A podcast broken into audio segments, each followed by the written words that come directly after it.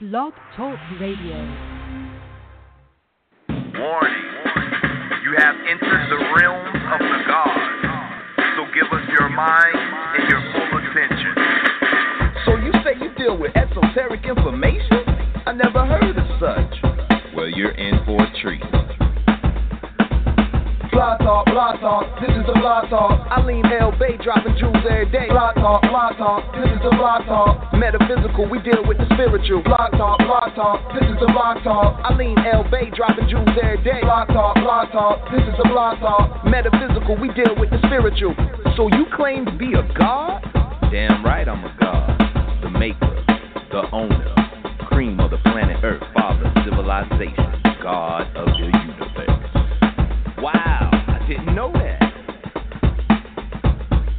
Wow, I didn't know that. Wow, I didn't know that.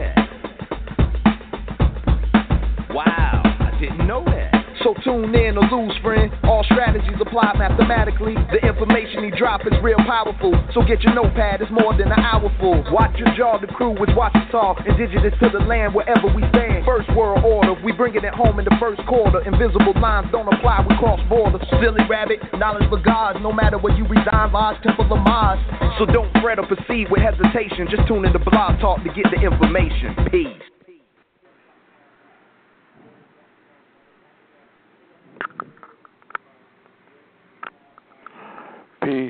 Hey, Halate Washita East. This is Brother Fahim El Bay, filling in for Dr. Alim El-Bey for tonight. I'll be your host. And uh, I hope everything is all right with you and yours and your families all over the world. So many things is happening, you know, uh, too many things is happening around the world to people. Uh, but I always like to think on the good side, a lot of good things that's happening to us as well. You know, uh, I'm here to, uh, tonight, and we're going to touch on the things dealing with Moors and Moorish science, the Moorish science of religion, of uh, the religions of Christianity and Islam. Uh, I touched on that one lecture, and I'm just I'm gonna give a part two of that tonight, and. Uh, I'm going to read a few uh, things from the Aquarian Gospel of Jesus the Christ. Uh, some of the things I didn't get a chance to read at the last uh, blog talk show. So I'm going to read uh, these paragraphs here. I'm going to read this here. It says, um, it's, it's chapter 48. Jesus receives from the Hierophant his mystic name and number, passes the first brotherhood test, and receives his first degree, sincerity. The manor took down from the wall a scroll on which was written down the number and the name of every attribute and character, he said. Two, the circle is the symbol of the perfect man, and the seven is the number of the perfect man. Three, the logos. The logos meaning word. Okay. The logos is the perfect word that which creates, that which destroys, and that which saves. The Hebrew master is the legend of the Holy One, the circle of the human race, the seven of time. Hmm. And in the record book, the the scribe wrote down the logo circle seven, and this was Jesus known. So we're dealing with the Circle 7, the Holy Quran, aren't we?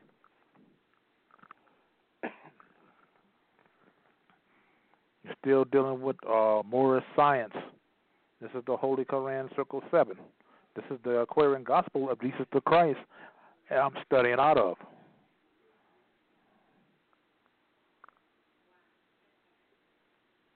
So this is to give you the more of an understanding of what has been written in the Circle 7, the Aquarian Gospel of Jesus the Christ, the Bible, the Holy Quran, and so forth.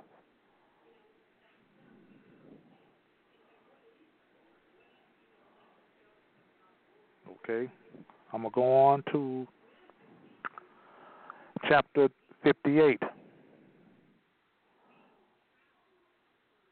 Okay, it says here meeting of the sages continued, presentation of the seven universal postulates. Now, when the sages were refreshed, they opened up the book of life and read. Two, they read the story of the life of man, of all his struggles, losses, and gains in the light of past events and needs. they saw what would be best for him in coming years. They knew the kind of laws and precepts suited best to his estate. They saw the highest God ideal that the race could comprehend. For upon the seven postulates, their state postulates these stages were to formulate the great philosophy of life and worship of the coming age must rest. Five. Now, Meng-ste was the oldest sage.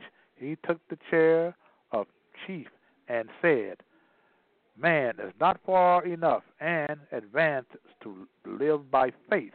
He cannot comprehend the things his eyes see not. He yet is a child, and during all the coming age he must be taught by pictures, symbols, rites, and forms.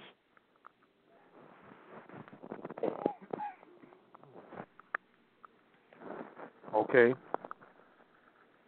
Meng-ste was a Moor, was a Chinese Moor from the Z dynasty. That's what he's talking about. Okay. Okay. He said he is yet his child. That he is a child. We all were childs when we first, all children, when we first come into the mysteries and into the uh, uh, the occult science of Christianity and of Islam. So we come in as a child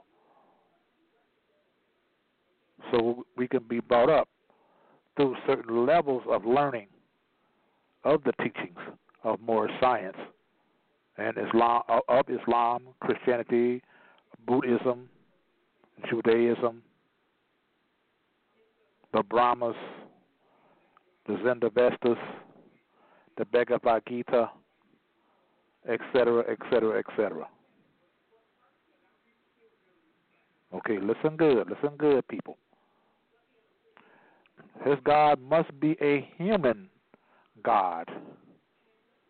He cannot see a God by faith.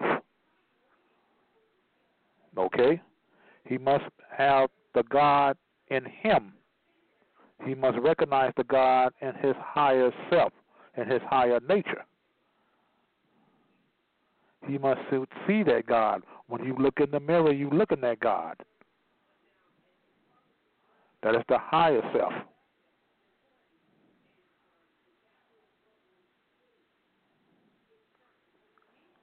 And then he cannot rule himself. The king must rule. The man must serve. That means the lower self must serve the higher self. That's what the lower self must do. That is Satan, the lower self. That is the Satan of the self. I hope everybody's understanding this. Okay. Men call them lesser gods. No, no, I'm sorry. I'm sorry. I'm on a different page. Okay. It says here, the age that follows this will be the age of man, the age of faith. And that blessed age of the human race will see without the aid of carnal eyes, will hear the soundless sound will know the Spirit, which is God. The age we enter is the preparation of age, and all the and all the schools and governments and worship rites must be designed in simp- in a simple way that men must comprehend. And men cannot originate he builds by patterns that he sees. So in this council, we must carve out pattern for the coming age. And we must formulate the gnosis, the knowledge or the science of the empire of the soul, which rests on seven postulates. Each sage in turn shall form a postulate, and these shall be the basis of the creeds of men until the perfect age shall come. Then Menzi wrote the first. All things are thought, all life is thought, activity. The multitude of beings are but phases of the one great thought made manifest. Lo, God is and thought is God. Then Vidyapati wrote the second postulate. Eternal thought is one, and one it is two, intelligence and force. And when they breathe, a child is born. The child is love. That is the true Trinity. They're talking about mother, father, child, or mother, father, son.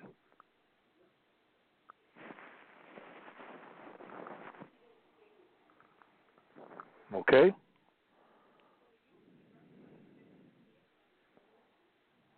And thus the triune God stands forth, whom men call Father, Mother, Child. This triune God is one, but like the one of light. In essence, he is seven. And when the triune God breathes forth, lo, seven spirits stand before his face. They are creative attributes. And, they, and that's all they are. They are attributes of one man or one person.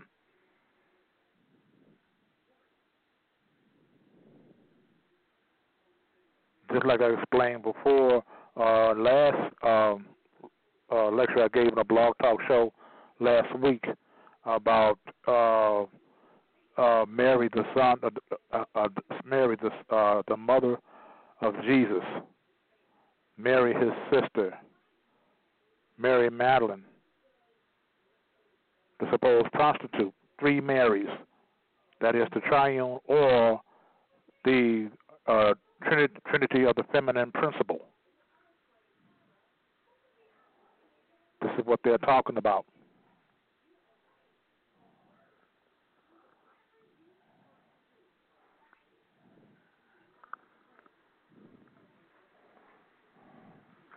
Men, uh, let's see.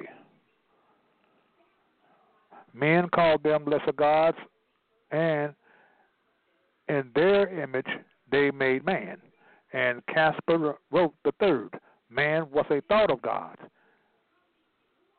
seen in the image of Septonate, other in the substances of soul, and his desires were strong, sought of manifest on every plane, life, and for himself he made a body of the ethers, meaning energy, of the earthly forms, and so descend to the plane of earth. In this descent, he lost his birthright. Sound familiar? Listen, people. Sound familiar? I'm going to read this again. In his descent, he lost his birthright, lost his harmony with God, and made discordant all the notes of life. And harmony and evil are the same. So evil is the handwork of man. And it said he lost his birthright. And his descendant. That's what happened to us as a people. We lost our birthrights. We must get it back. You arrive through certain neighborhoods and you see beautiful homes, real beautiful homes. I mean, luxurious homes, and that Europeans are occupying. But I was saying to a good friend of mine today, I said, when we ran through these neighborhoods, I was saying that, yeah, look at these homes. They are living off of our birthrights. And that is the problem birthright theft.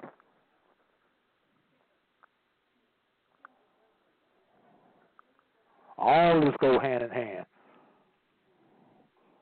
Because all religion is, it means go for, or, or go back, or rewind, or return.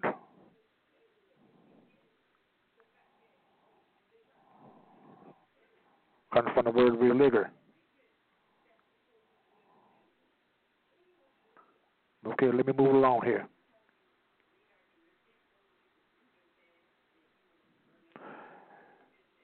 Ashbina wrote the fourth. Seeds do not germinate in light. They they do not grow until they find the soil and hide themselves away from light. Man was evolved a seed of everlasting life, but in the ethers of the triune God, the light was far too great for the seed for the seeds to grow. Okay, I'm gonna read this over again. Astonate wrote the fourth. Seeds do not germinate in light. They do not grow until they find the soil and hide themselves away from light. Because what the, uh, what this says before, they see the light and the truth they comprehend it not. This relates to that term. Me move along here. Man was evolved seed of everlasting life, but in the ethers of the triune God, the life was far too great for seeds to grow. Get it? And so man sought the soil of carnal life. Hmm. And in the dark summness of the earth, he found a place where he could germinate and grow. The seed was taken root and grow full well, and grown full well. The tree of human life is rising from the soil of earthly things, and under natural law is reaching up to perfect form. There are so there, there are no supernatural acts of God to lift a man from carnal life to spirit blessedness. He grows as as he grows as grows the plant, and in due time is perfected. The quality of the soul that makes it possible for man to rise to spirit life is purity. I'm gonna stop right here. Okay.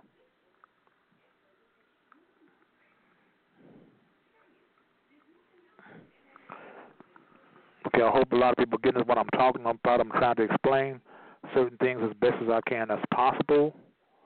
And as I say again, I'm not an all knower. I'm too intelligent for that.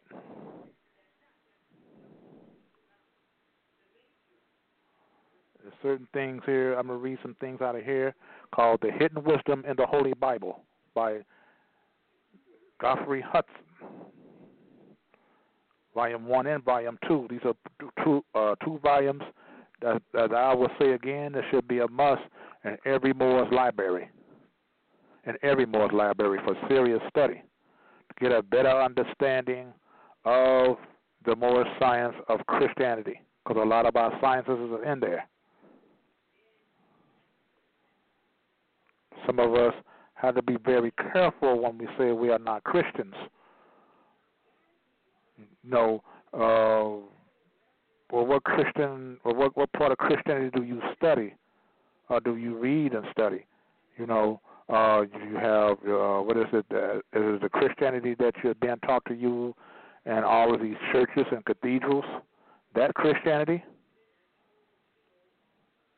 That's not actual Christianity.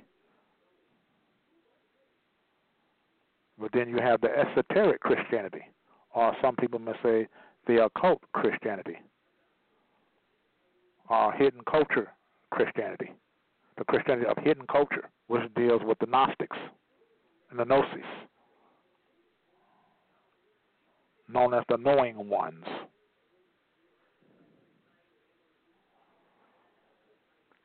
The Masonic G on the Masonic between the square and compass also represents gnosis, Gnostic, meaning the knowing ones.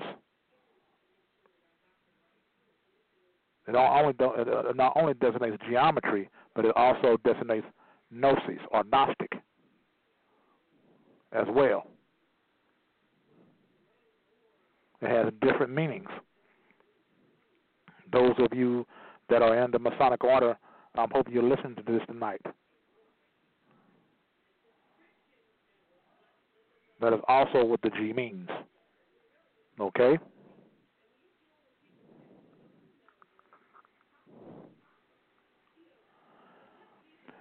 The human tree of life, the trunk of tree, in the microcosmic sense, is represented by the spinal column and cord.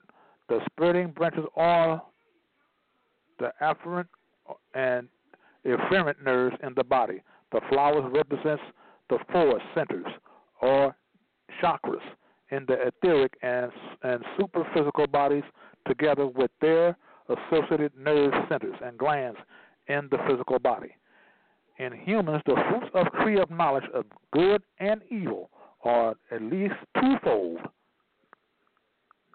Are you listening? Okay. There are at least twofold. As previously suggested, they consist of the natural products of the evolutionary process and also of the capacity of an esoterist to use and express the primal and manifested life principle at any level of consciousness and through any chakra or organ. In nature, the fruit represents the varied life and beauty forms which she, with such prodigality, ever continues to produce. See, it deals with the chakras as well, the seven chakras.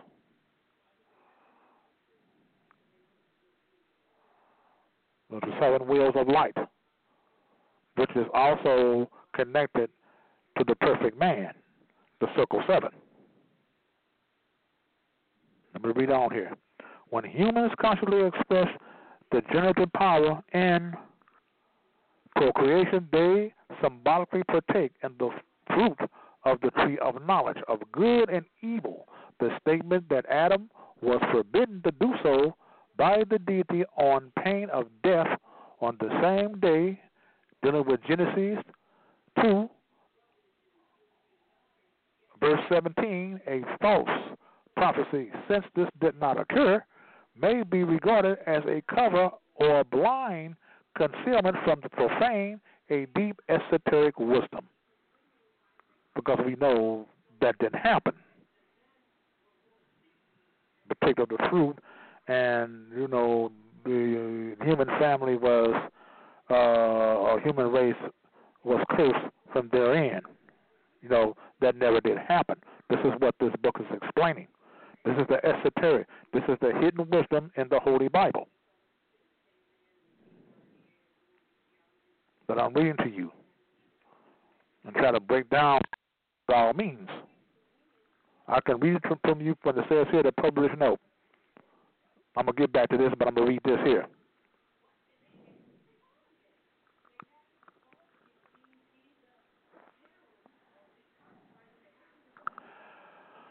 Geoffrey Higgins, The Hidden Wisdom of the Holy Bible, is a theosophical classic. That means uh, that means the wisdom of God. Okay, Theo is in Greek. Sophical or Sophi is was means wisdom. Okay, Gonna read this again. The Geoffrey Hodson's The Wisdom, the, the, the Hidden Wisdom of the Holy Bible is a theosophical classic, which demonstrates the method of uncovering the teachings of the ageless wisdom concealed within the stories and the metaphors of the Old and New Testaments. Since its original four-volume form is unwieldy and repetitious, repetitious, and since Hodson's, Hodson's style is difficult for modern readers. And we have prepared a two volume abridgment of Hodson's work. Our aim in this edition is to make the classic of the, of the theosophical literature accessible to contemporary readers. Volume 1 of this series contains much of the material in Hodson's original Volume 1. Its purpose is to lay out and demonstrate uh, how to pronounce this word here, uh, Hodson's method of biblical interpretation. Volume 2 of the series provides selections from Hodson's interpretations of key scriptural episodes such as the creation, the flood, and the life of Joseph, and the Exodus, chosen from, from the material in the original volume 2, 3, and 4. Care has been taken to modernize Hodson's style while remaining faithful to his method. Quotations from the King James versions uh, King James Version are now identified by chapter and verse and parentheses in the next. Definitions of the theosophical and Sanskrit terms formerly given in footnotes has been inter- integrated into the text. Okay, now I'm gonna go on back where we left off at.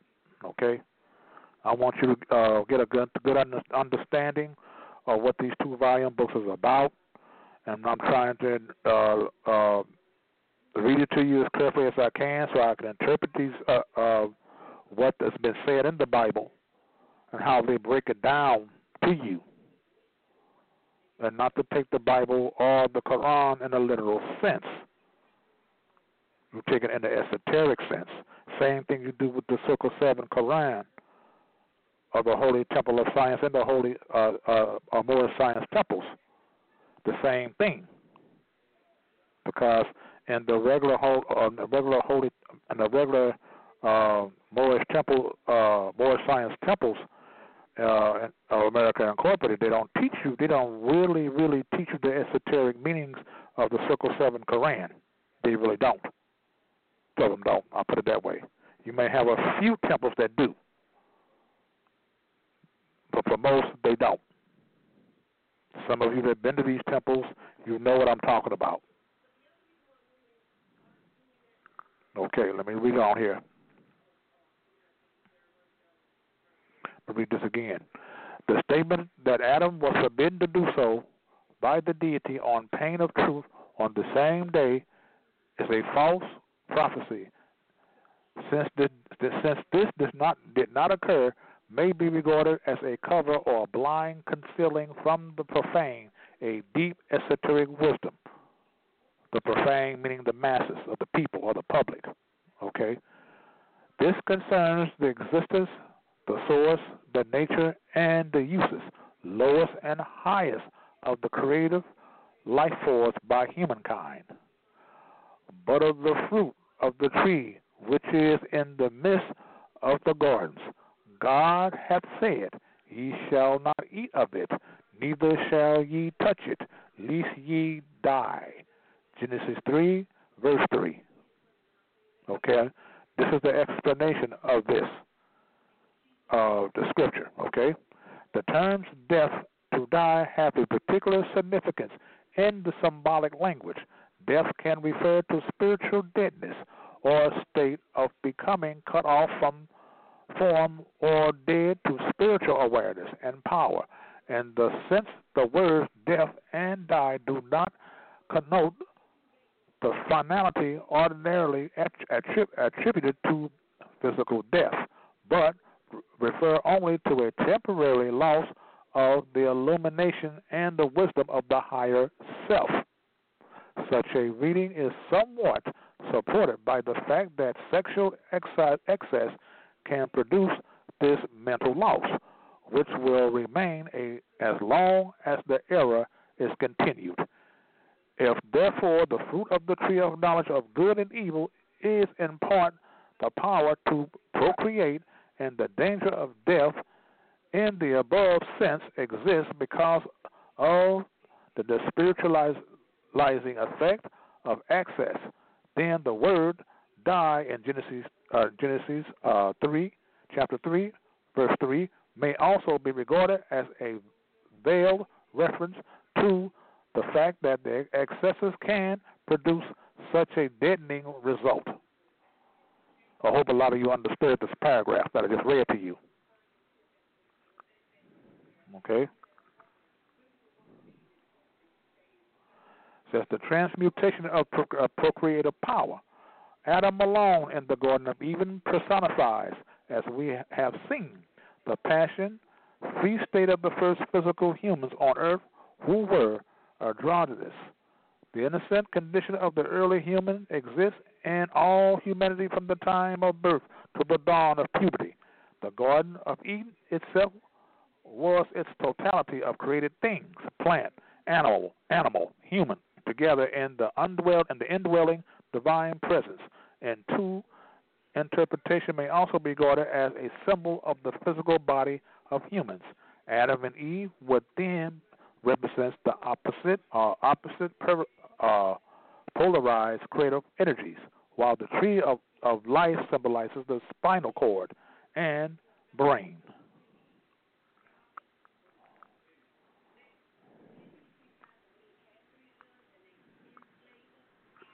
Okay? Said the puberty of humankind, like individual puberty, causes allegorical expulsion from Eden, which is regained when it, the pure innocence of childhood becomes the conscious purity of spiritualized humanity. Between the innocence of Eden and full redemption or ascension into the adeptship, humanity passes through a period of bondage and captivity, sub, subservience to materialism, selfishness, sensuality, the phase with which the Old Testament is partly concerned. Additional examples can be found in the bondage of the Israelites in Egypt, the descent of Joseph, and to the pit and the imprisonment of Samson. Oh, you know, Samson, uh, what he's supposed to be, he was pushing down the two pillars. He had, he was blind. He was blind to reason and understanding. That's what he was blind to. And when he pushed down the two pillars that was pushing down the uh, the fall equinox and the spring equinox. He was the sun. He was coming through. He had passed through the went through the Passover, through the spring equinox, and he was coming to the fall, meaning equal night in Greek.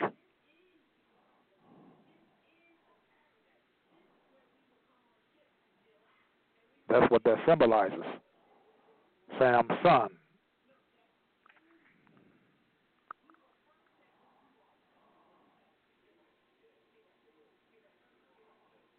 Okay? The serpent and the tree as symbols of creative power.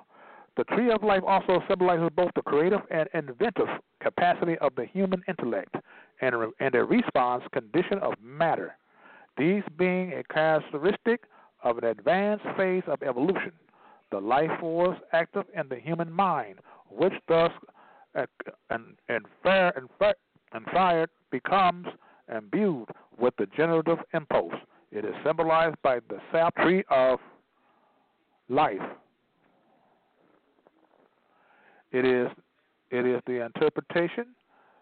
The serpent is the Fohatic force itself, and the tree of life is human consciousness and its vehicles in which that force is active. Together, they constitute creative power, microcosmic, and mic- macrocosmic and microcosmic. Uh, that is the, the uh, uh, the universal world or the or the large world world and the small world, which is the uh, world of man, the macrocosmic and the microcosmic. Okay. All right. The serpent by itself is emblematic of the undulatory, Fohatic, triply polarized formative force in the cosmos in the universe in all nature and in every vehicle of human beings. The tree of life is spirit, impregnated substance, fructified matter, forming the vehicles of any being of any level from a logos to the immobile, charged as that matter as with the universal propellant, uh, propellant vital force. One inactive, the neutral current by itself, the trunk of the tree represents the latest divine presence. One active, the positive and negative serpentine currents of the serpent, fire, kundalini, and in operation. A, pre- a previously stated, as previously stated, the symbols for this energized condition are the serpent and the tree. Sometimes a single serpent is coiled round the trunk of the tree while other times the two are present, one on either side of the tree. The expulsion of Adam and Eve from the garden as punishment for their supposed sin of material union has another possible meanings. After the exercise of the procreative function, not only not only is innocence of the Adamic condition lost or closed to Adam and Eve, representing humankind, that's parentheses, representing humankind. but the life force itself becomes temporarily inactive. In this sense, the first parents are away from Eden as a state of consciousness, while for uh, the time being, their vehicles are no longer empowered by the fairy, fairy force. Symbolically and allegorically, they are expelled by God, who are in this case partly represents natural law. The term God may also be taken to refer to the solar deity. You hear that? Read it again. The term God may also be taken to refer to as the solar deity, who is the source of Promethean fire, which endows nature and humanity in generative potency. In this divine power that sends humankind forth from the presence of God in Eden, meaning only from the condition of pristine purity into the evolutionary field of pur- for purposes of self unfoldment and the physical population of a universe.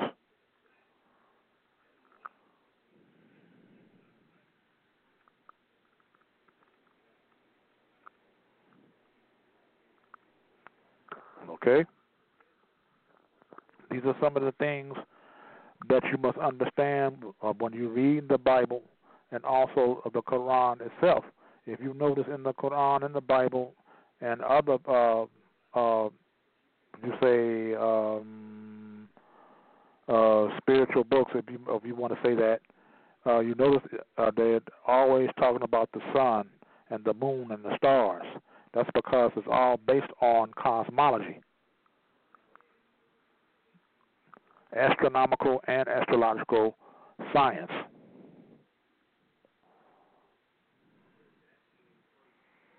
This is why in your churches uh, they're not interested in teaching you real Christianity. They've never been taught real Christianity. There's nothing wrong with Christianity.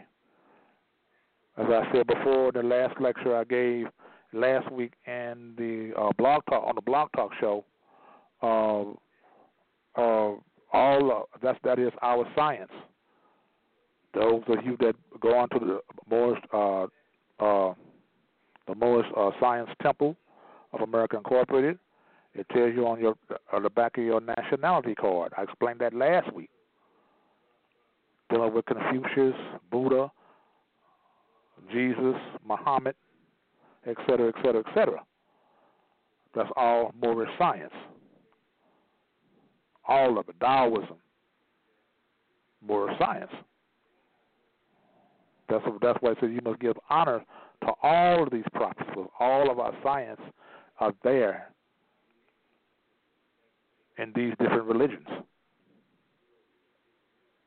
Krishna, same thing.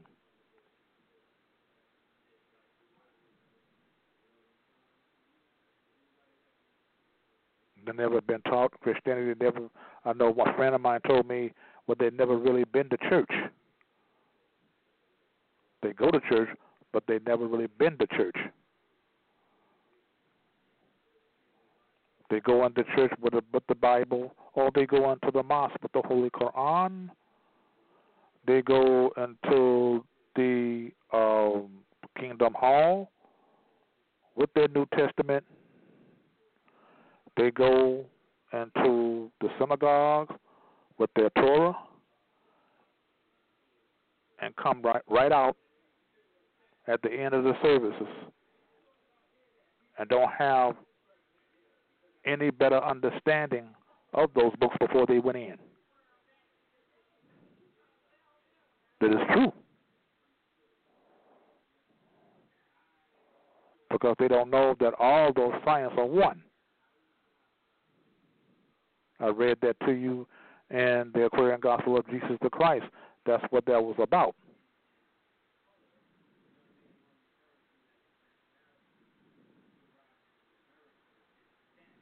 Okay? Let me move along here.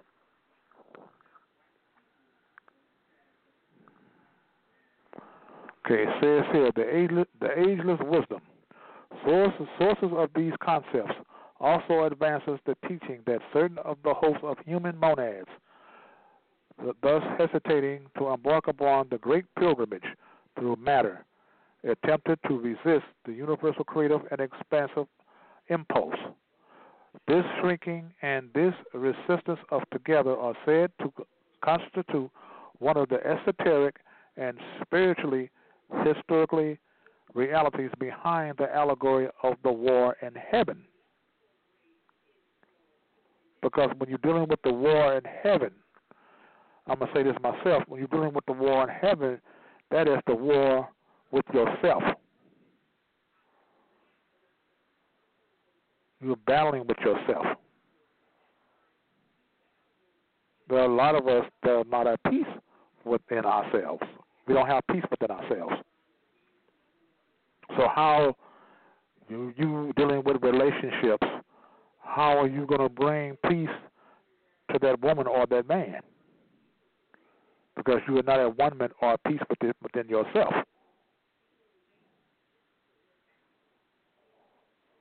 I can give you an example. Give you an example. I would a long time ago, a very long time ago, I was listening to this uh, talk show. I don't know those who you, who you remember Sammy Davis Jr. And, and he was married to his German bride, uh, Mai Britt. You know, I don't know the I don't know which you know some of you uh, uh, that's uh, listening to this show tonight remember back then during that time because I'm what they call old school. So, but anyway, hear me out here. So they asked Mai Britt. This was after they got divorced and everything. They asked Mai Britt. They said it. Uh,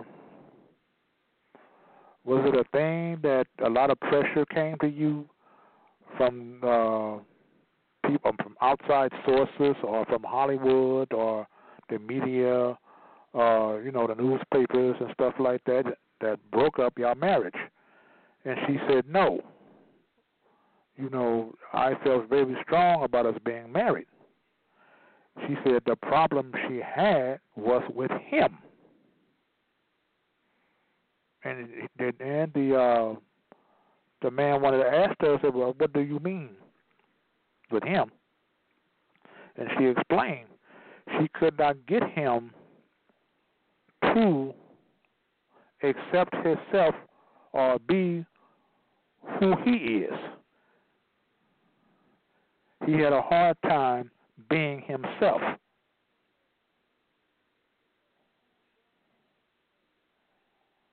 To try to get him to stop acting in certain ways that he would act, you know, he he wasn't acting normal.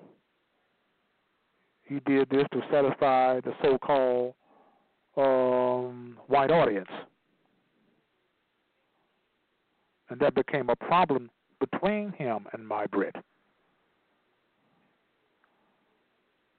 She would always ask him, Why do you act like that? Why do you talk like that? Why can't you be yourself?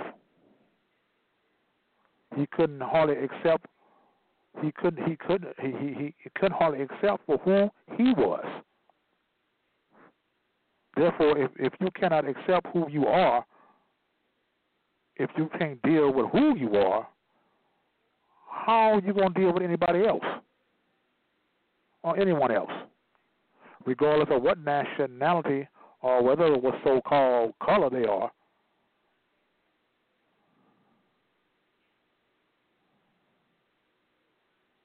You have to be at one with yourself first.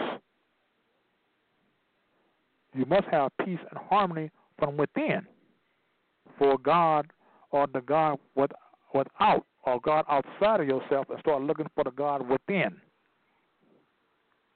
Because there within yourself is the true answer. That is the real answer. Is within ourselves. Not in a church, not in a synagogue, not in a temple, not in a mosque, not in a cathedral, not in, at the Kingdom Hall. The answer is within ourselves. Everybody understood that what I just said. Okay. Okay, I'm gonna move along here.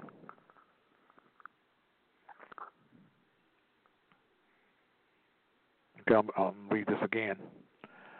This shrinking and thus resistance together are so to constitute one of the esoteric and spiritual, spiritually historical realities behind the allegory of the war in heaven.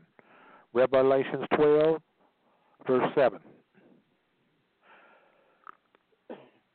It may also be regarded in more general terms as the conflict between spirit and matter, between spirituality and the materialistic world, what they're saying. Whether cosmic or microcosmic, universal or human. In humans, this struggle, struggle, this struggle only ends when the outer terrestrial nature has been brought into complete conformity with the spirit within.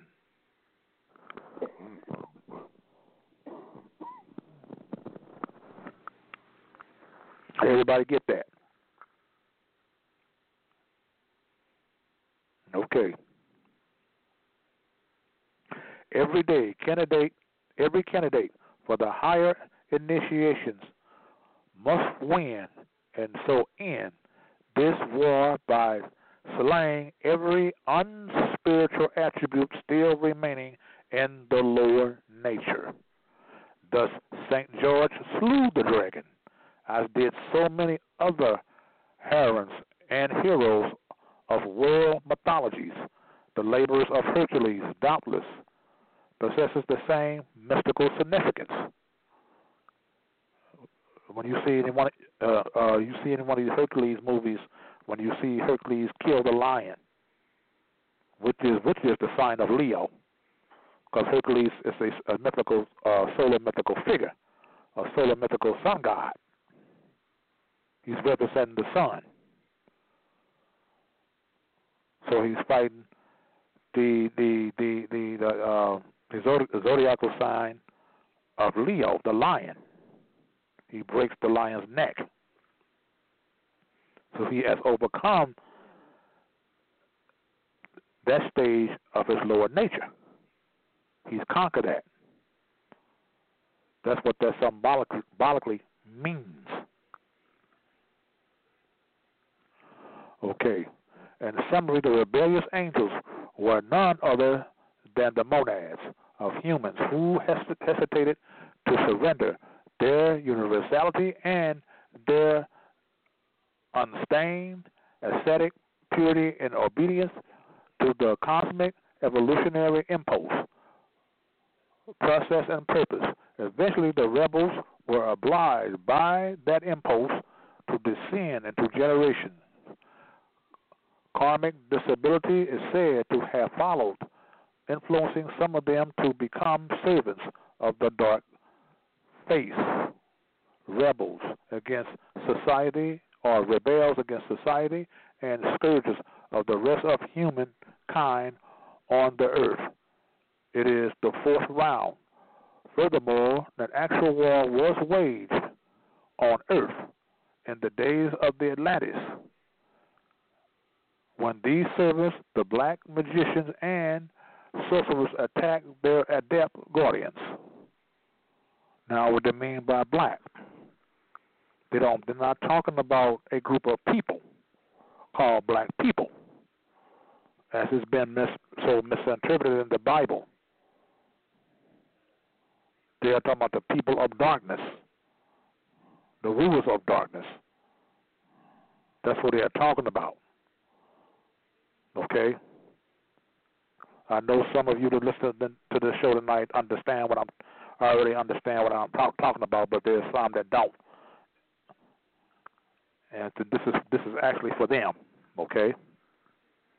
All right.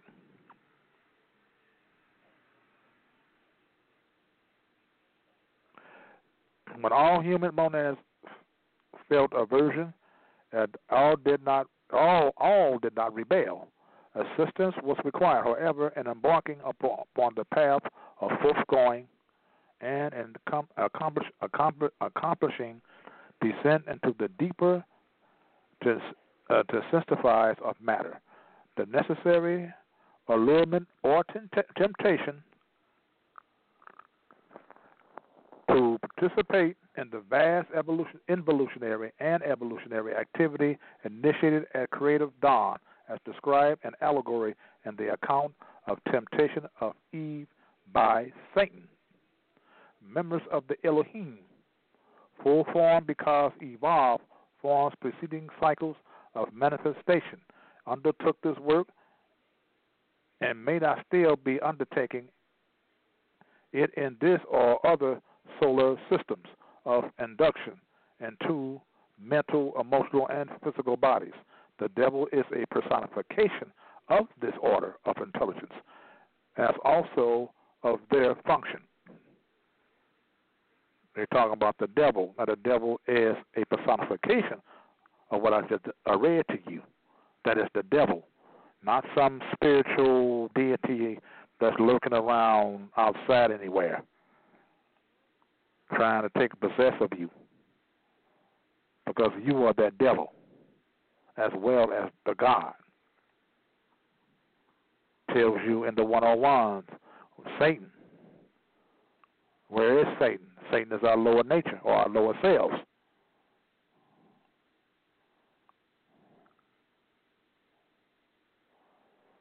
This is what this is pertaining to.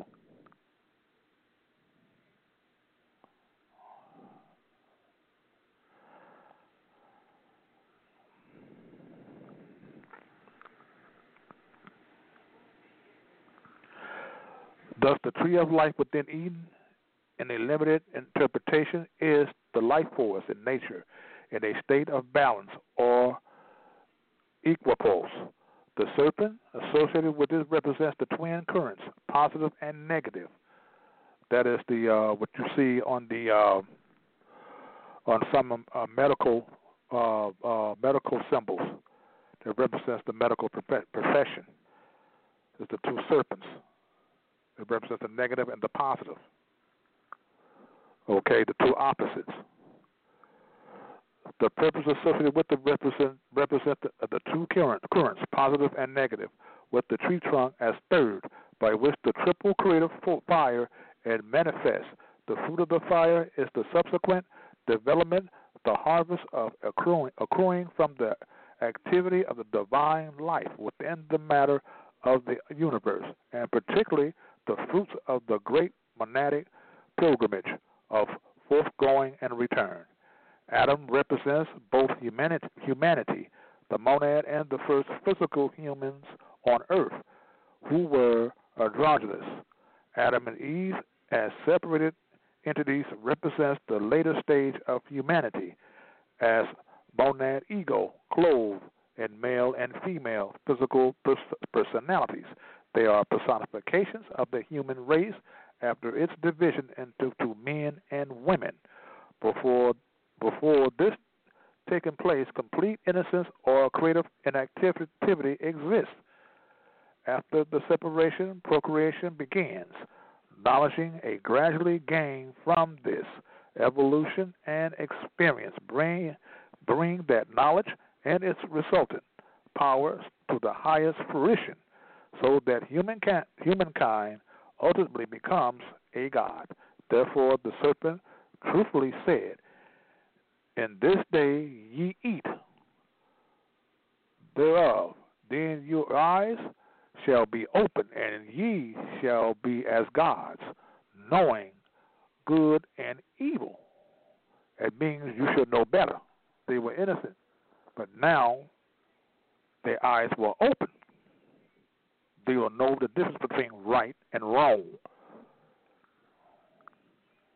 Because at first they didn't, now they do. This is dealing with human consciousness, this is dealing with the human family. Or some people say the human race. This is dealing with every woman and man on the earth. That's what Adam and Eve represents. Not no actual Adam and Eve as two people that once upon a time in ancient history that walked earth. No, that's not true. They're talking about us, men, and you, woman. That's what all that is symbolic of.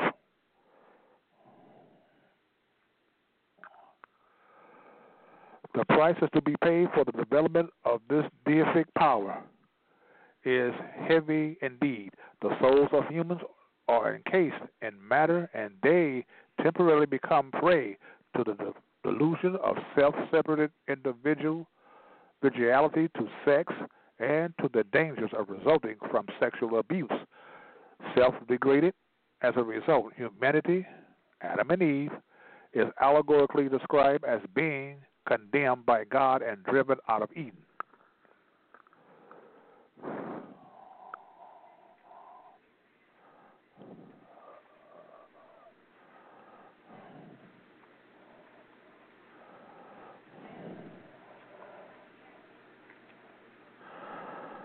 Okay.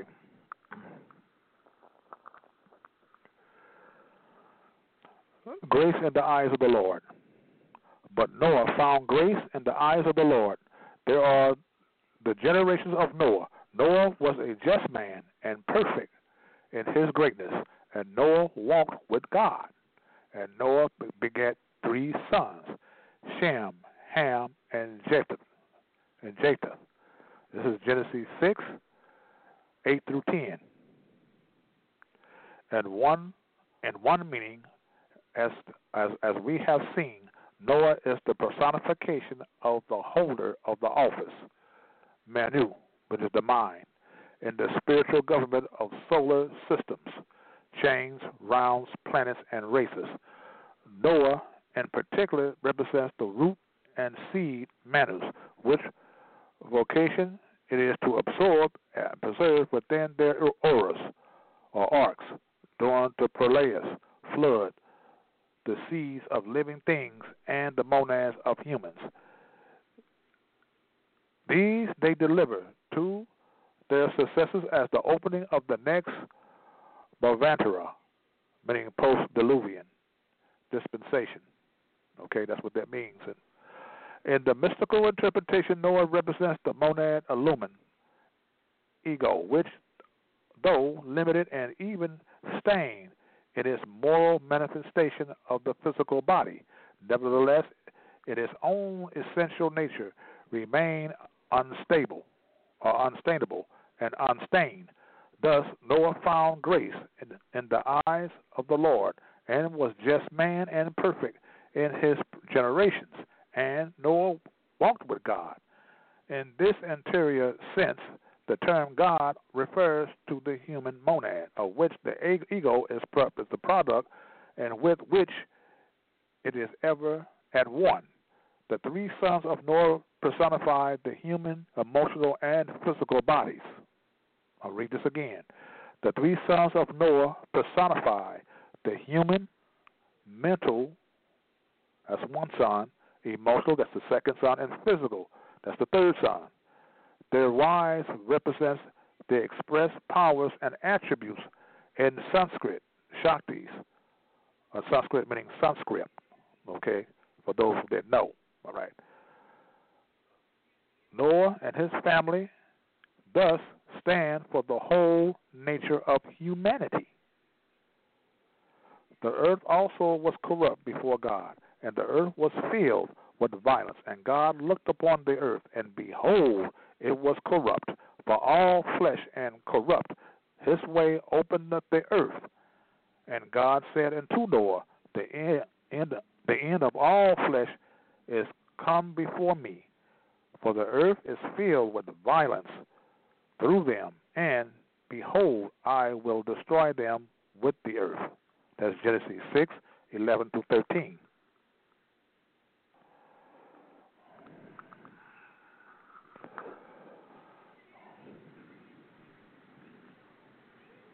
Okay, so it says historically these verses refer to the degradation or corruption and to which the people of the early fourth root race fell. The maximum materialism which occurs during all four phase manifestations when compared with the spirituality typical of both earlier and later approach. Approaches is also indicated.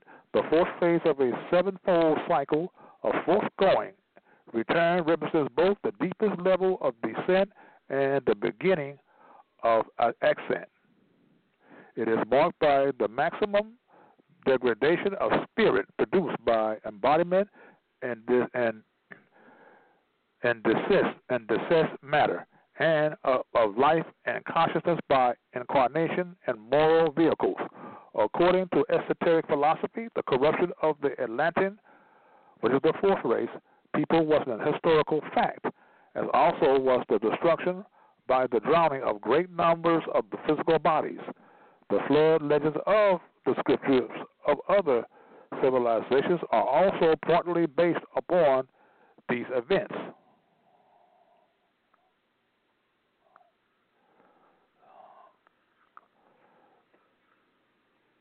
These are just some things that uh, I like to read off and study along with you tonight. There's something different that I usually talk about, uh, dealing with nationality and birthright. But just want to get y'all to understand, those of you uh, that's trying to understand the Bible and the Quran and the Circle 7 esoterically, this is what these books are for. I'm going to say it again. Those that just came a little late in the show, uh, you want to get the volume one and volume two of Hidden Wisdom in the Holy Bible by God, uh, by Godfrey Hodson, G E O F F R E Y H O D S O N. Spell it again. G E O F F R E Y H O D S O N. Okay, volume one and volume two and also the Aquarian Gospel of Jesus the Christ by Eliphas Levi. Help you to understand the Circle 7 a lot better. As I said before, uh, these are not things that the prophet had stolen or uh, put into the Circle 7 and the 101s and 102s. That's not what he has done. All he has done was uh, uh, gather a lot of this information, which is our knowledge and our sciences. They said it before, they stole it, we must take it back. And that's what he has done. Some of you that read the book Unto Thee I Grant by AMORC, the Ancient Mystical Order of the Rosicrucians, uh, a lot of that, a lot of our stolen sciences that the prophet had gathered and compile unto certain books like the Aquarian Gospel of Jesus the Christ and the Circle Seven. He has not stolen anything. He has compiled them into these books. They are compilations of different sources of information that that, that has used to be the study of our ancient foremothers and forefathers before they were stolen by these Europeans. Now he is taken them back. And that's all what these books are. I want to get that understanding among the people. Because too many times I hear about uh, Prophet Noble Drew Ali, all he did was stole the book from the Aquarian Gospel of Jesus the Christ and and um, put it into the circle seven. You know, that's not true. That is not true. And for one thing, I'm tired of hearing a lot of these Negroes always giving uh, these so-called white white people all the credit for everything. They want to give them the credit for all of the Black Law dictionaries, uh, the Bouvier dictionaries, and the Ballentine dictionaries. No, those are our science. All those belongs to us. Those are our laws. The UCCs, those are our laws. Those are our laws that we had of the high seas, because we controlled the high seas at one time. Now the European called them the Uniform Commercial Codes. Those are our laws. When you say mooring, uh, when you say mooring through the high seas, mooring uh, uh, uh, through the water, that is a Moorish term.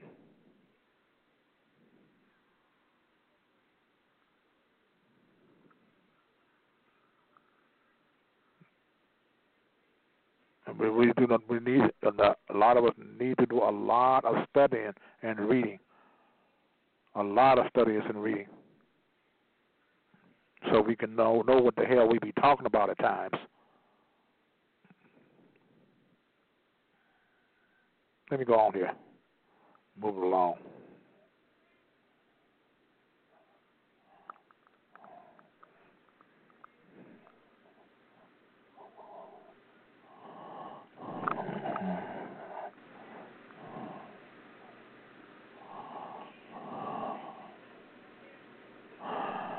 Okay.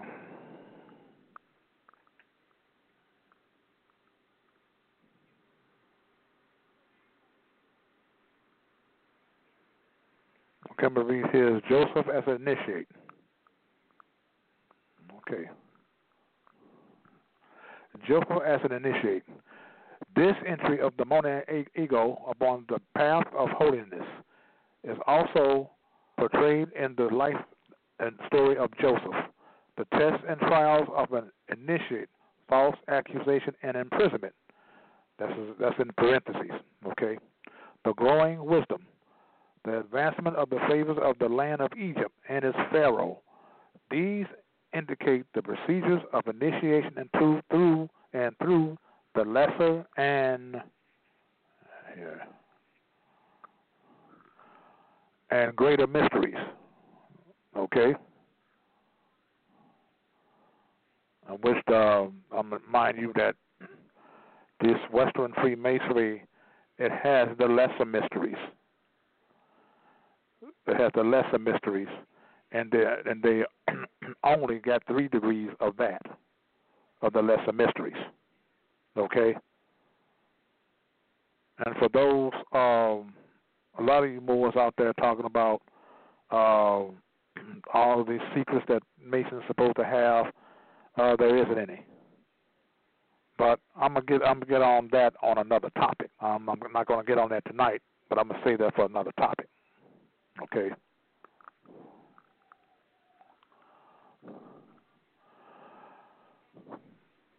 The services rendered by Joseph and his death refer to ascension or adeptship. Every initiate enacts a at first only uh, figuratively in the lesser mysteries and eventually fully in the greater mysteries. The cycle of manifestation of the solar logos and of the words and of the human monad. The initiate thoroughly signifies with both of these and even adopts the name and the persona of the deity during the ritual. You need, uh, you need, to see also the occult diary of Godfrey Hodson, volume one, for more information about this ritual. But dealing with all all rituals, dealing with masonry, Rosicrucianism, and so forth. You know, uh, when you when you're dealing with initiations, you take it on different personalities. You know, you are not that person person yourself you take it on that personality of that uh, mythical uh, uh, person.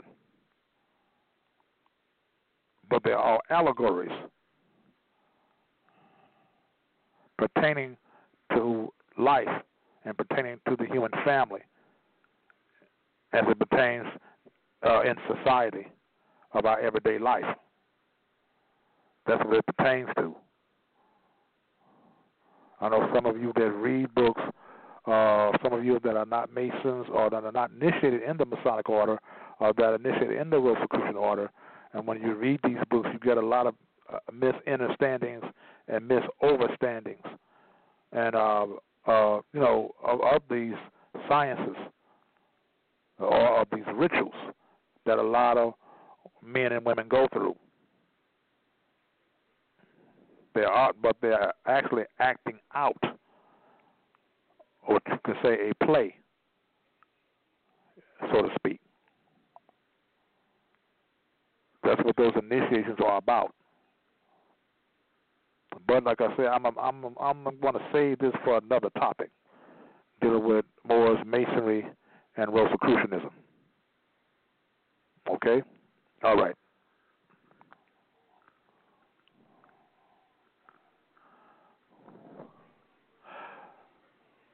Despite its richness and content, the revelation of hidden wisdom is achieved with remarkable economy.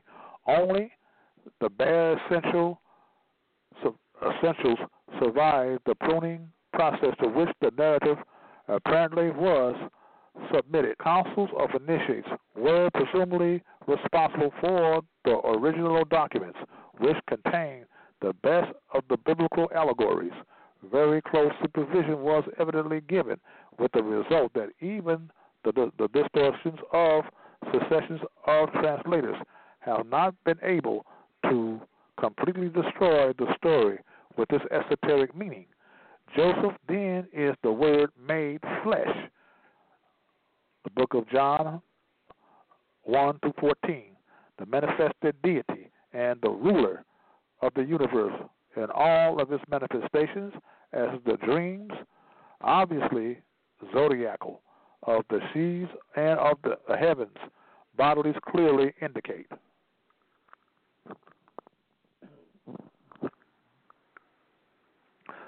biblical narratives also which the, which supposedly supernatural in truth and without explanation is blended with natural or physical events are to be regarded by students of symbolism as having special significance for in them. Revelation by allegory is associated with historical events. When such intrusions are absent, history is for the most part being related. Esoteric wisdom is, however, not very far away. The Old Testament abounds with illustrations of this.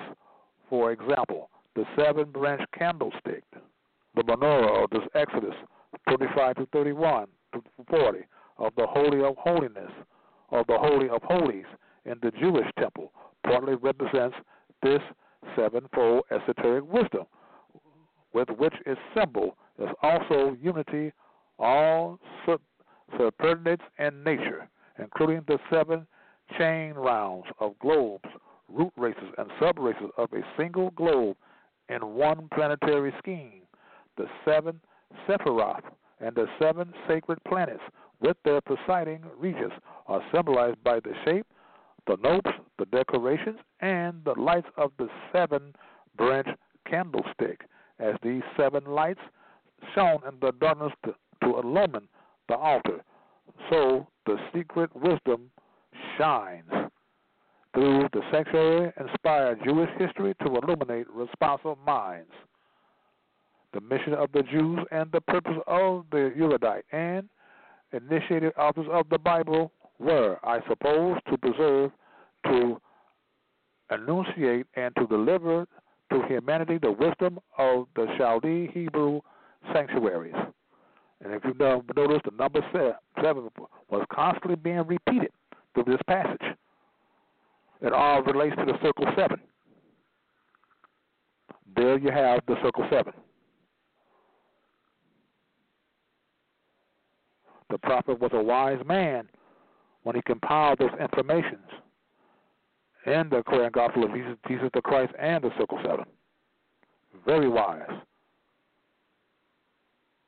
Because more likely he probably understood them more than the people that wrote them books.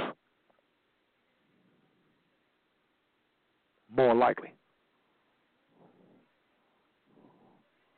All he did was compile and get back and grabbed back and gave back that belonged what was belonged to us, what what what belonged to us in the first place.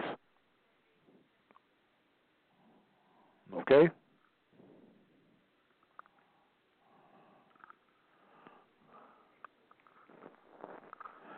And Jacob dwelt in the land wherein his father was a stranger, in the land of Canaan. Genesis 37, verse 1. In this verse, the authors of Genesis make it clear this that a new cycle opened with the birth of Joseph, the cycle of Jacob, thus drawing to a close. Jacob's successor had been born and was later to be taken into the new field, of which Egypt is the topographical symbol, there to continue the great succession. In the same way, Jacob himself had moved from Mamre to Canaan, to Canaan, a land which was his father had been a stranger. There are the generations of Jacob. Joseph, being seventeen years old, was feeding the flock with his brethren, and the lamb was with the sons of Bilhah, and with the sons of Zilpah, his father father's wives, and Joseph brought uh, to his father their evil report. Genesis 37 to 2.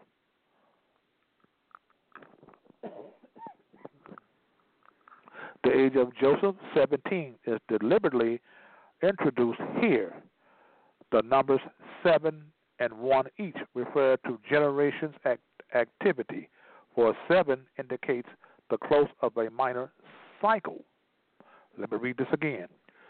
The number 7, and which and 1 each refer to a to generative activity, for 7 indicates the close of a minor cycle, which is circle. Cycle and circle means the same thing. That is the circle seven. Five and two is seven. Fifty-two weeks in the year. Five and two is seven. I believe I mentioned that in the last in the last lecture and on the blog talk show last week. Okay, but I had just had to remind you of that. All right, let me move along here. Okay. By reducing the number eight is gain, representing the cancellation of the equalization of debts, the balancing of karma, the action of destiny and its agents, as well as the summation until unity and the absorption by the inner self of the fruits of preceding cycles are also denoted by the number eight. Okay?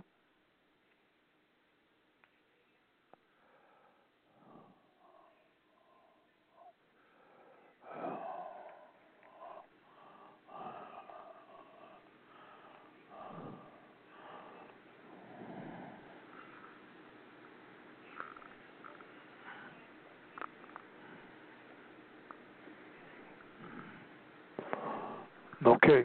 It says here Joseph's dream of celestial bodies. And Joseph's second dream, the macrocosmic principles of creation, being with the bigger world or the larger world or the universe, okay, are deliberately indicated. Human beings are eliminated from the allegory, the brothers being represented by the sun, moon, and 11 stars. Okay? I'll read this again. Human beings are eliminated from the allegory. The brothers being represented by the sun, moon, and 11 stars.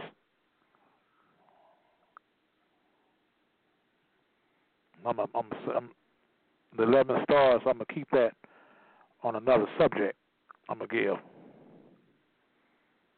Because there are 11 stars, there, there were 11 states in the Confederate States of America during the Civil War. Okay, but they have 13 stars on the Confederate flag. But I have I went I I have broke that down a while back, and in uh, uh, recent uh, blog talk show. So I'm not going to go into that again. Okay.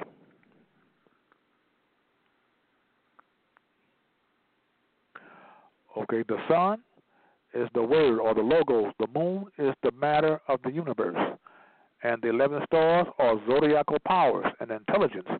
12 and all, one conjoin with the sun. Read this again. The sun is the word, meaning logos, okay? The moon is the matter of the universe. And the 11 stars are the zodiacal powers and intelligence. Twelve and all were conjoined with the sun.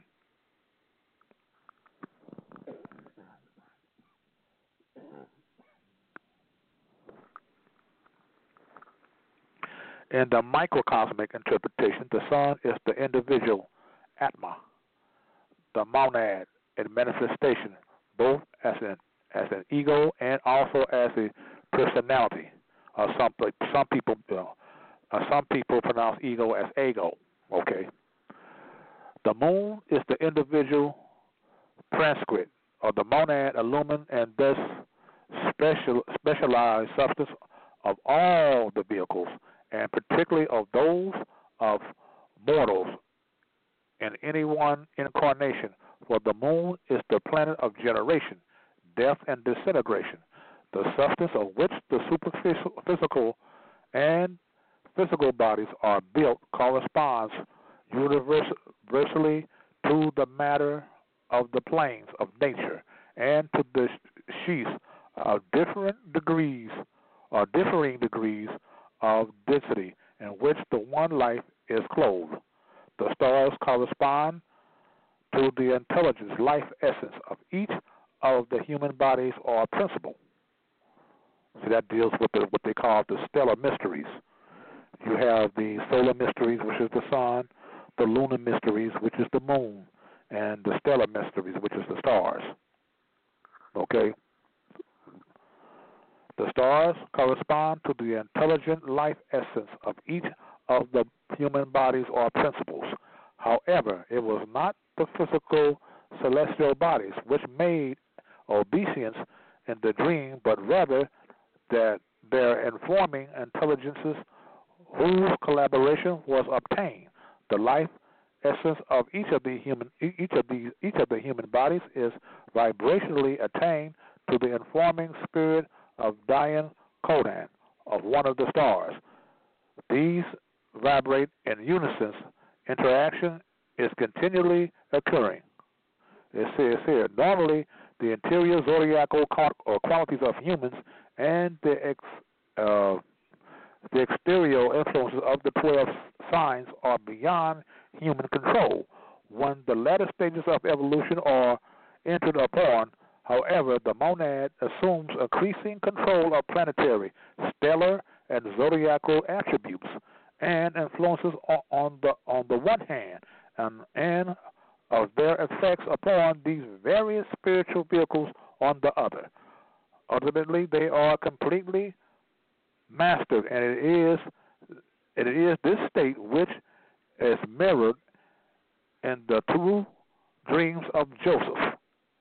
The this chapter of Genesis and these verses can be regarded as typical ex- examples of the revelation and yet one eh, and yet concealment of potentially power, bestowing knowledge.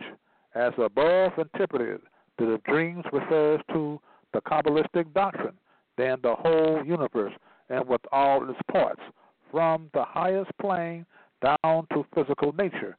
It is interlocked, interwoven, to make a string whole, one body, one organism, one power, one life, one consciousness, all cyclically evolving around under I mean under one law.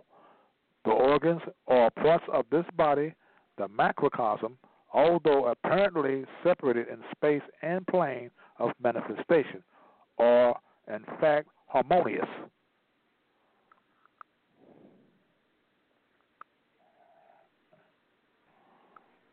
are in fact harmonious, two interrelated, intercommunicative, uh, communicative, and continually interactive.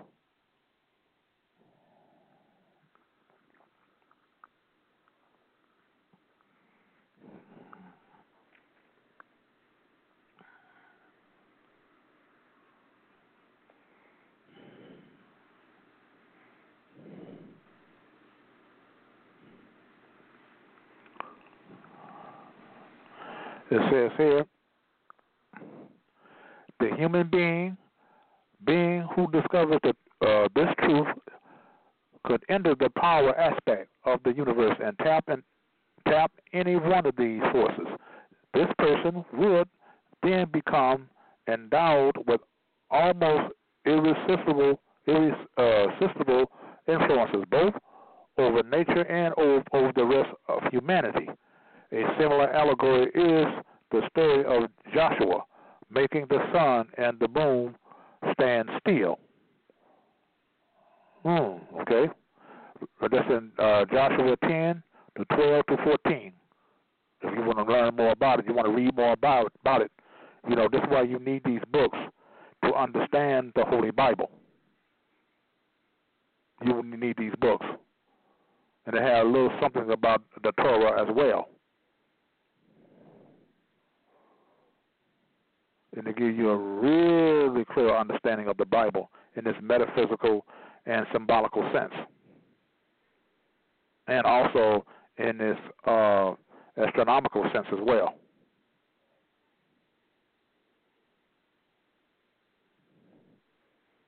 Because once you learn uh, the, the, the esoteric science of the Bible, the Quran, and the Torah, you will never see these religions or these books as the, uh, as the same again. It's just like when you become conscious, when you become really conscious, as well as spiritually conscious, you will never see the news as you uh, you you never look at the news as you had looked at it before.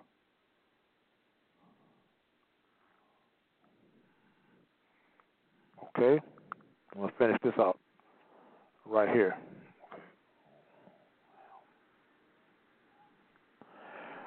Returning to chapter 37 of Genesis, Joseph personifies the forthgoing ray of the monad or atma, nearing a, a adeptship, and is therefore capable of controlling the manifestation in him of the solar and lunar forces. This achieves the mind of the initiate is both perpetually illumined, it is always a day, and able to overcome all adverse attributes, which is enemies, previously pres- present in his or her human nature. Okay, I'm going to read this again. Okay.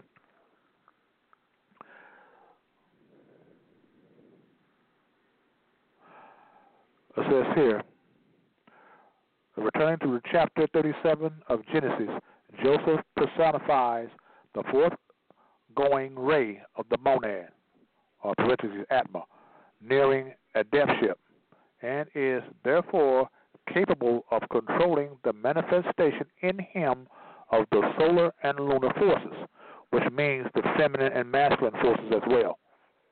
Okay, because a, a feminine uh, represents the moon or lunar uh, uh, mysteries of, of the uh, masculine represents the solar or represents the sun. Okay, that is the uh, masculine and the feminine. Uh, um, what you say, nature in, in all of us. This is what they are talking about. Okay, this achieved the mind of the initiate in both perpetually illumined. It is always and able to overcome all adverse attributes, the enemies, and, and previously pres, uh, present in his or her human nature. In the story of Joseph, this whole incident happens in a dream, then implying a um, see here, a super mundane state of awareness, acting consciously in his immortal selfhood. Joseph, typically of all initiates, bring his vehicle, their powers, and their attributes under the direction of his will. These are represented by his brothers, who correctly, in one sense, represent the idea of being, being placed in a subordinate position. The further of monad, however, comprehends the dream or observe the saying. Okay? I'm to put this down. I'm to go on to uh, Dr. Arlene's book, The First World Order. Okay. Also dealing with the Bible. Also dealing with the Bible.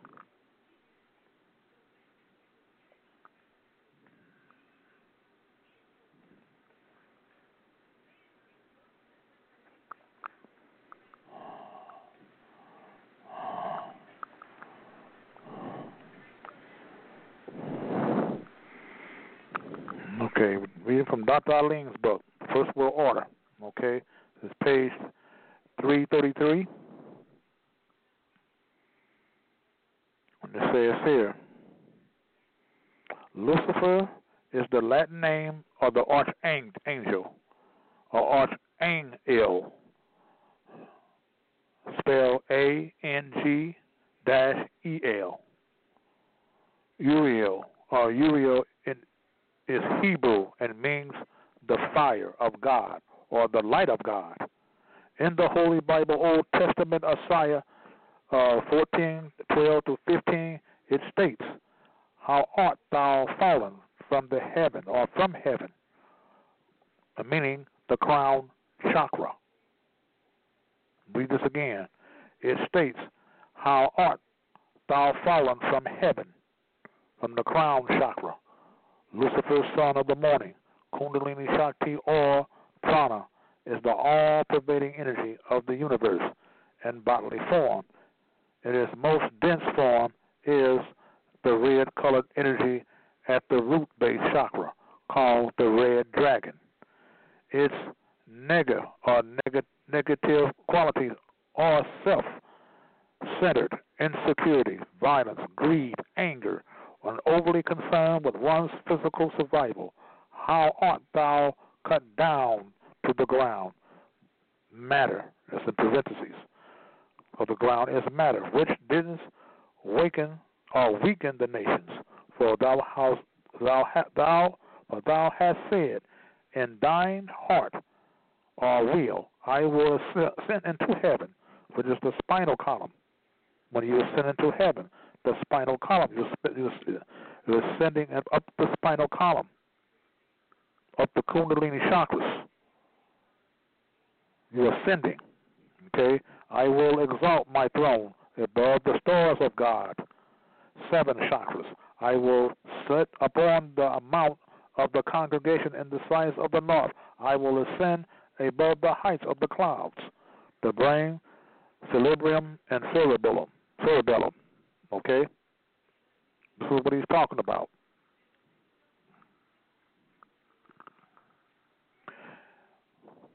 I will be like the Most High, yet thou shalt be brought down to hell, which is the root chakra, prostate gland, or sacred or, solar plexus, or sacred plexus, and the side of the pit. In the Holy Bible New Testament, uh, Luke 10, 18 to 20 states, And he said unto them, I beheld Satan as lightning fall from heaven. Behold, I give unto you power, Shekinah, or Kundalini, Shakti, to read on, I mean, to, to, to tread on serpents, which is uh, uh, Ida, uh, Ida equals black serpent or snake, Pingala, while serpent or snake and Sushumna, the hollow central uh, column where the Kundalini or serpent fire is risen, like Jesus was risen or resurrected from the dead and ascended to his Father, Pita, which Pita means Father, or the pineal gland, which is the third eye, or the black dot, which is or in heaven, which are in heaven, and scorpions and all and all the power of the enemy, and, and nothing shall be any by any means hurt you. Notwithstanding, in the, in this rejoice, not that the spirit are subject unto you, but rather rejoice because your names are written in heaven. Says here in the Gnostic text, Sirius uh, or a set is called Sophia. In the Catholic Church, she's called Mary, the Holy Madonna, the the Mother of God or the Queen of Heaven. In Christian Christianity, she is called the Holy Spirit or Holy Ghost. In pre-Arabic, she is called Alat. In Samaria, she is called Ishtar or Esther. The Bible, the Holy Bible in the Old Testament, or Easter in ancient uh, Kemet or Egypt. She is called Aset, Het Haru, Hathor, or Mary, or M E R I instead of M A R Y in English. The red spectrum light or the slowest spectrum of light form the physical body into existence. The last of the seven Elohim.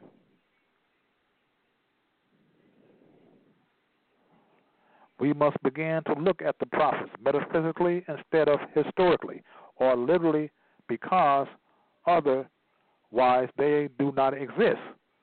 Therefore, according to the Holy Bible, New Testament, Revelation uh, of all states that there are seven seals. This is what he's talking about. We must understand them esoterically. Like you said, uh, they don't exist, but esoterically they do exist. Symbolically, they do exist. You know, metaphysically, they do exist when you're dealing with metaphysics. But in reality, no.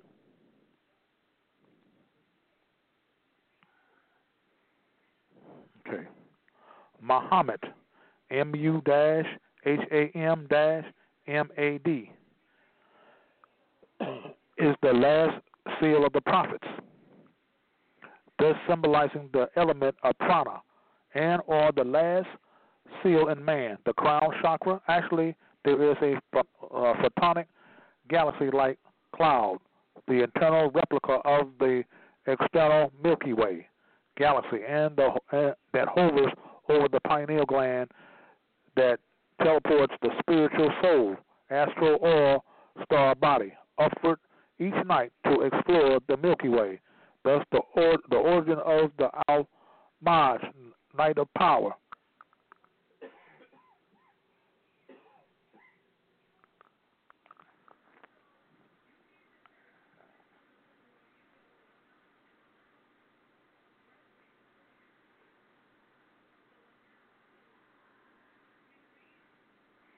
Okay, the Almighty Knight, Night of Power, or White Horse type creature, animal. It says, note in Greek mythology, the flying white horse is Pegasus. Pegasus.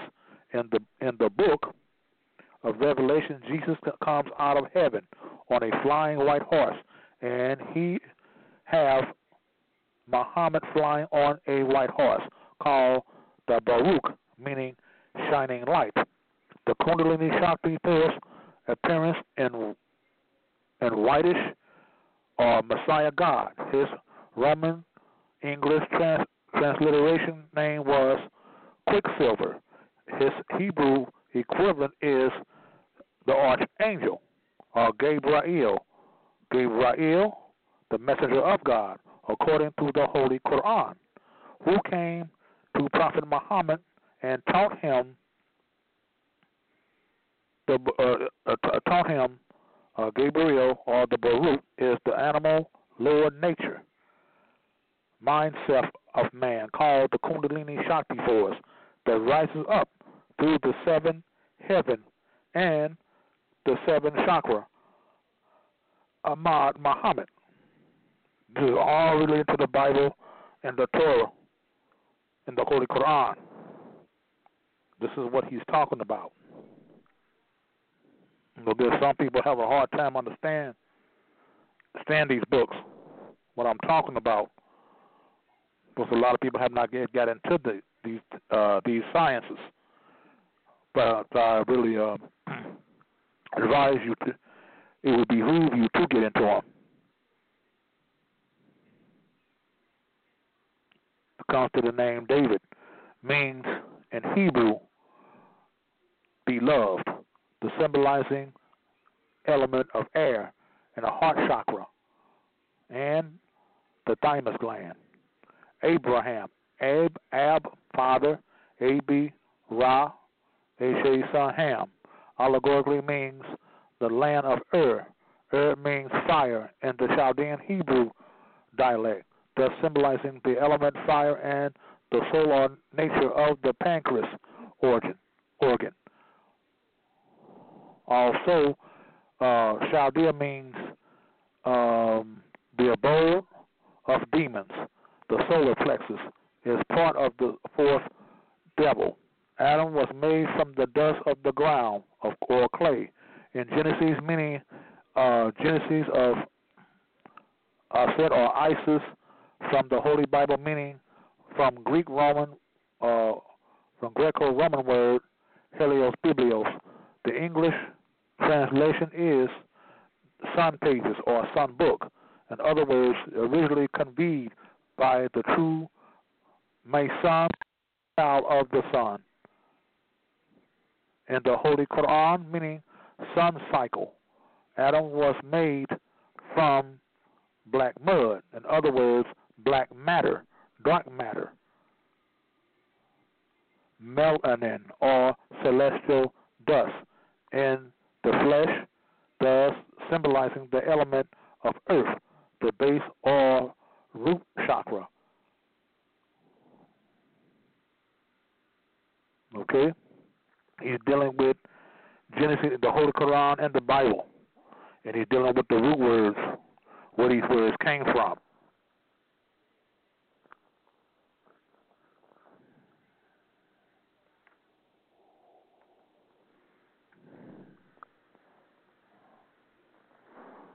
Okay. Dan is missing from the list according to the Holy Bible, the Old Testament, Deuteronomy. The repetition of the law, 33 to 22. Dan is a lion's whelp. This is the exact same description of Judah in the Holy Bible, or the Holy Bible Old Testament. Genesis means beginning, lineage, means uh, uh, chapter 49, verse 9. Judah is a lion's whelp or whelp. Therefore, the real reason for Dan being missing in the Dan and Judah are one. This is also the reason why. Man- oh boy, Manasseh. Manasseh means cause, mind to forget.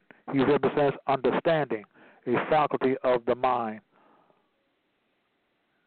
Dinah, which means judge, is never mentioned at all. However, her meaning as ha- just happens to be the past tense of Dan, which means judge. Dina is the the feminine quality of the judgment faculty, and uh, boy, and Ma's uh, initiation and Dan symbolize the faculty of judgment in man in the earliest expression before it is filled in the spiritual plane. The Holy the, the, the Holy Bible Old Testament Genesis 17 to 20, and as far as Ishmael, I have blessed him and will make his fruitful and will uh, will make him fruitful and will multiply him exceedingly. Twelve princes shall be beget, and I shall make him a great nation. And these are the same are the name are the same names of the sons of Ishmael by the by the names according to uh, according to their generations, the fourth shore of Ishmael.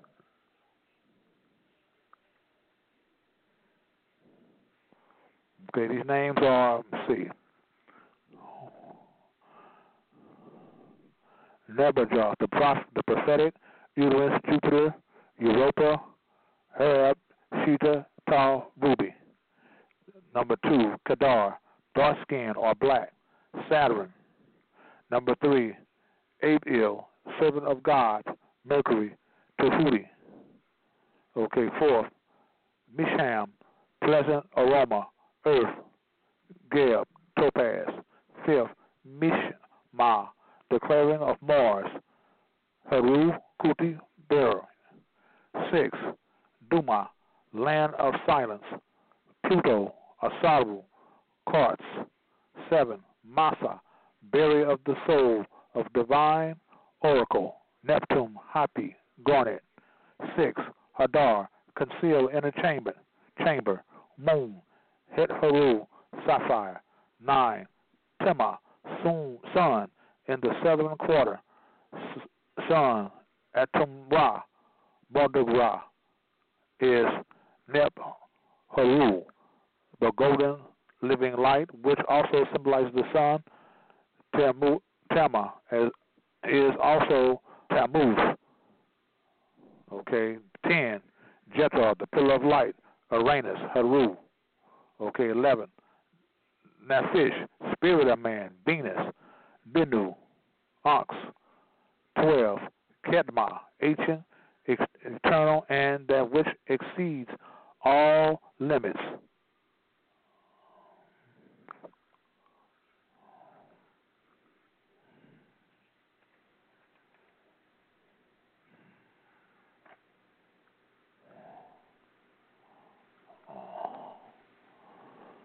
Okay, continue on here.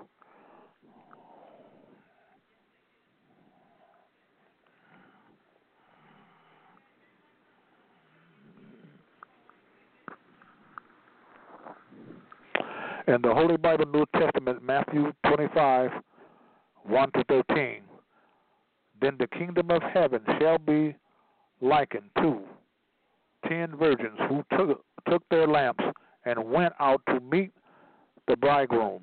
Now, five of them were wise, and five were foolish. Those who were foolish took their lamps and took no oil with them. But the wise took oil in their vessels with their lamps.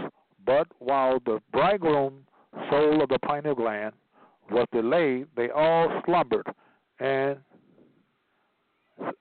and slept. Then all those virgins were rose, trimmed their, let me see, uh, see, trimmed their lamps, and the foolish said to the wise, Give us some of your oil for our lamps.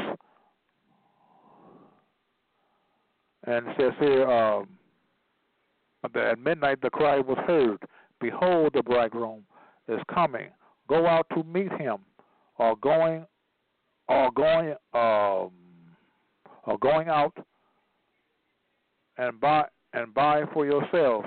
And why they went to buy the buy the bridegroom, buy the bridegroom came, and those who were ready went in with him in the wedding, and the door was shut. Afterward, the other virgins came also saying, Lord, Lord, open to us. Therefore, for um, open to us, open the seven plus seals. But he answered and said, Surely I say to you, I do not know you. Watch therefore, for you know neither the day or the hour in which the Son of Man. You get the kind of word of why and get mixed up by my words. Excuse, excuse me.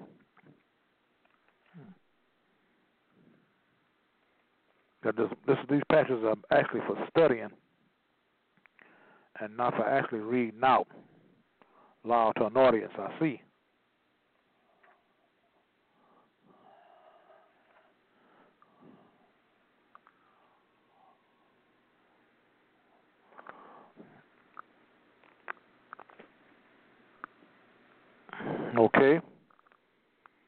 going to go back to the volume uh, one of the Hidden Wisdom in the Holy Bible.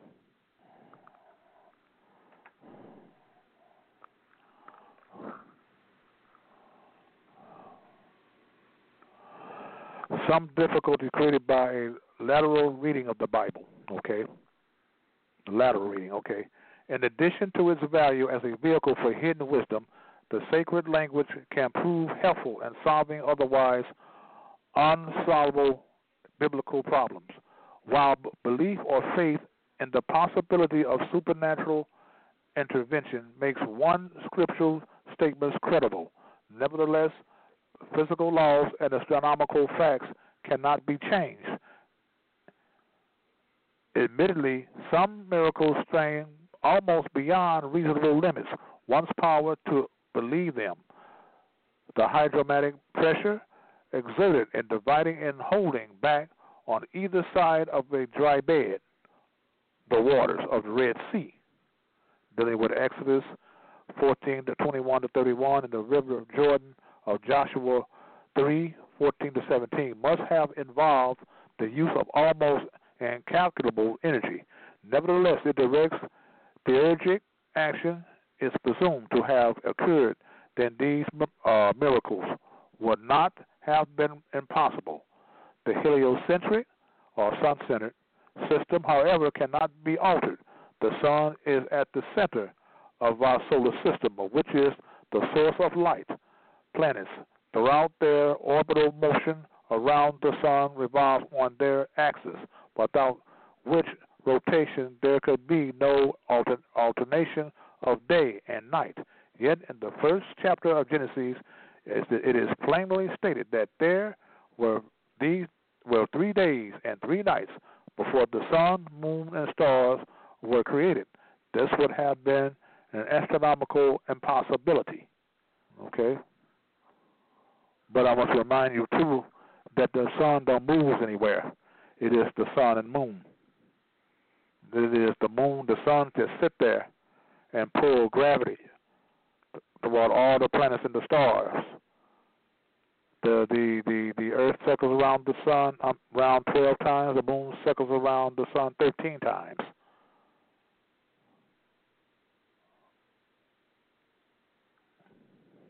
Which is the complete when the moon circles around the sun thirteen times, it it completed its lunar cycle which is the, uh, is the lunar cycle of uh, the number 13 is the lunar cycle of completion. That's what the Confederate uh, Confederate flag of the stars, 13 stars, is based on also. When it completes its lunar cycle, then you have a new beginning. The 13 colonies, the reason why the uh, the Revolutionary War was started at 13 colonies, the number 13. The Federal Reserve System was started uh, in 1913, the 13th year of the 20th century. And it goes on and on and on. I think the Federal Reserve started in 1913, so did the IRS and the Bureau of Firearms and Tobacco were all formed in that same year. That the Federal Reserve System was formed in December of that year of 1913. Let me move along here.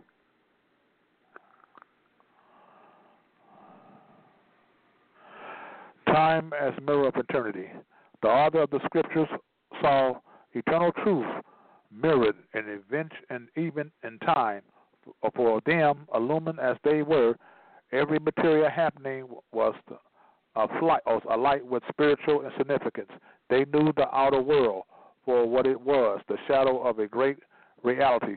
They could say with Elizabeth Browning, Earth's crowned with heaven, and every common bush afire with God, and with, and with her would add, but only he who sees takes off his shoes. They record the records of this history of the universe and of the earth. The scriptures of the world portray far more than events and time. They reveal in, in concrete and therefore more readily understandable form eternal truth, ultimate reality, universal occurrences. Some sometimes the the real sometimes the real was more visible to them than the shadow whereupon the history, whereupon history took second place. At other times, the record of physical events predominated. This concept of the purpose of the method of the ancient writers is advanced in this work as the key to the mystical study of the Bible, the clue to the discovery of the inexhaustible treasures of wisdom and truth concealed with the casket of exoteric scriptures.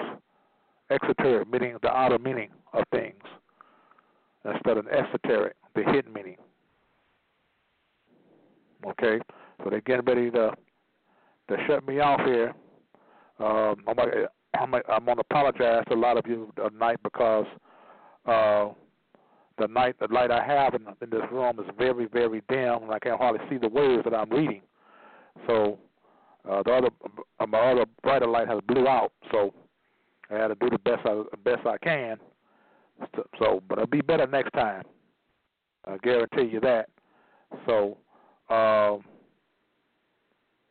those of you that have any questions, uh, you can call, call 910-364-9099 or you can call 314 uh, 644-4425. All right. Like I say, I hope you enjoyed the lecture tonight. Uh, but uh, next week it'll be a better one. I can guarantee you that. All right. Uh, as I say in other uh, lectures, a Harte Washita East, the Wasama Kunda family. Peace, family. Peace. I'm out.